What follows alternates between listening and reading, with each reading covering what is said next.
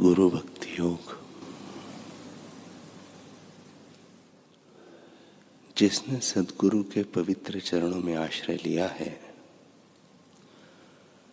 ऐसे पवित्र हृदय वाले शिष्य के लिए कोई भी वस्तु अप्राप्त नहीं है।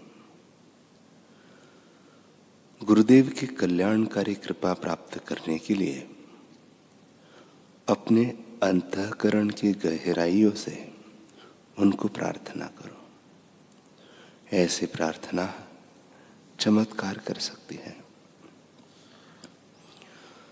गुरु में अविचल श्रद्धा, शिष्य को कैसी भी मुसीबत से पार होने की गूढ़ शक्ति देती है।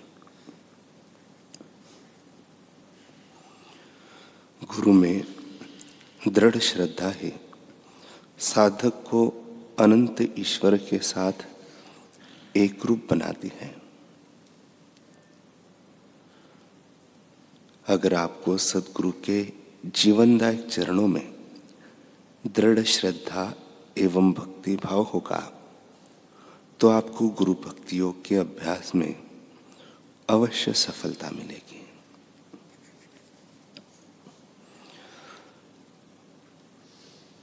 साधकों को इतना ध्यान में रखना चाहिए कि केवल पुस्तकों का अभ्यास करने से या वाक्य रटने से अमरत्व नहीं मिलता। उससे तो वे अभिमानी बन जाते हैं, जिसके द्वारा जीवन का कूट प्रश्न हल हो सके। ऐसा सच्चा ज्ञान तो गुरु कृपा से ही प्राप्त हो सकता है।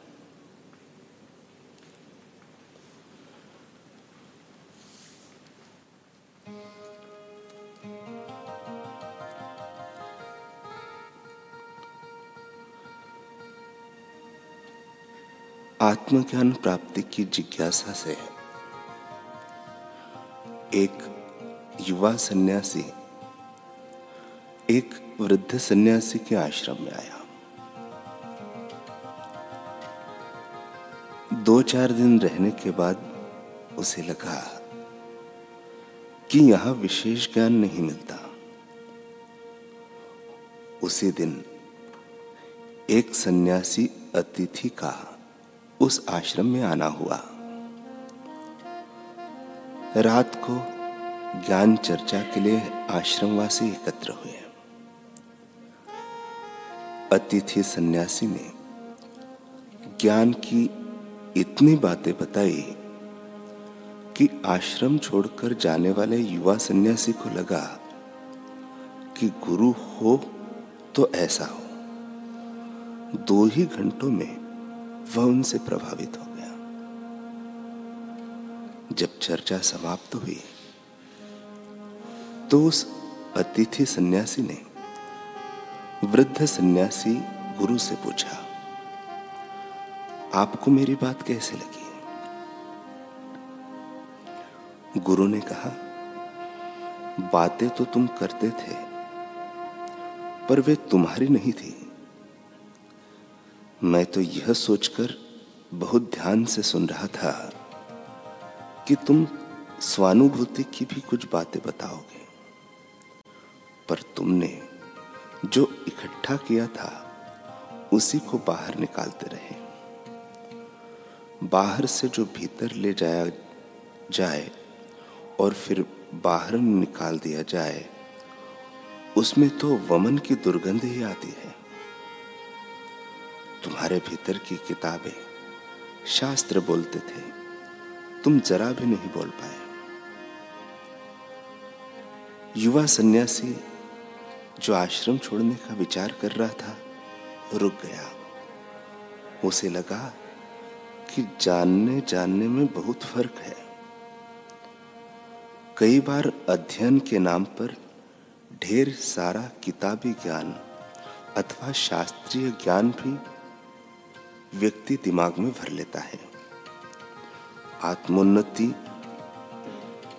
अथवा स्वयं के सुधार का लक्ष्य तीव्र न हो तो दूसरों को सुधारने की इच्छा बलवती हो जाती है।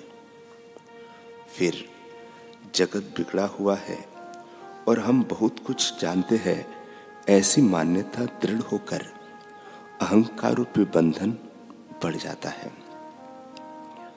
वास्तव में आत्मोन्नति का लक्ष्य दृढ़ करके सदगुरु के सत्संग एवं सदगुरु अनुमोदित सदशास्त्रों का अध्ययन व चिंतन मनन आदि ही हितकारी है।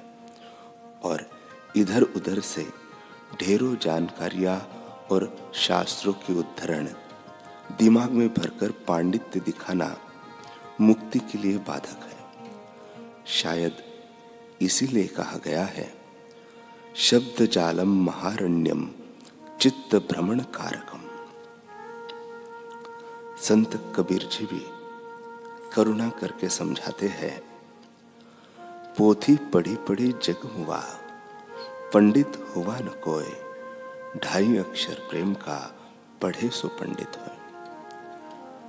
मनुष्य को इतना ध्यान में रखना चाहिए कि केवल पुस्तकों का अभ्यास करने या वाक्य रटने से अमरत्व नहीं मिलता। उससे तो व्यक्ति अभिमानी बन जाता है। जिसके द्वारा जीवन का जटिल प्रश्न हल हो सके, ऐसा सच्चा ज्ञान तो सदगुरु कृपा से ही प्राप्त होता है। संयम साधना से आत्मसात होता है। पवित्र शास्त्रों का गुढ़ रहस्य और प्राचीन वैदिक सिद्धांतों का अर्थ केवल पुस्तकें पढ़ने से या पांडित्य पूर्ण भाषण सुनने से समझ में नहीं आता।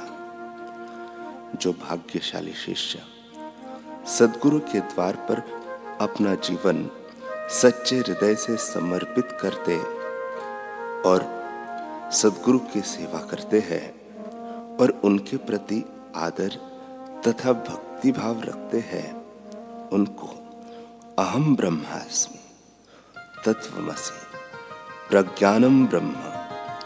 अयम आत्मा ब्रह्म। ये उपनिषदों के महावाक्य अच्छी तरह समझ में आते हैं और उनके अर्थ का उन्हें साक्षात्कार होता है।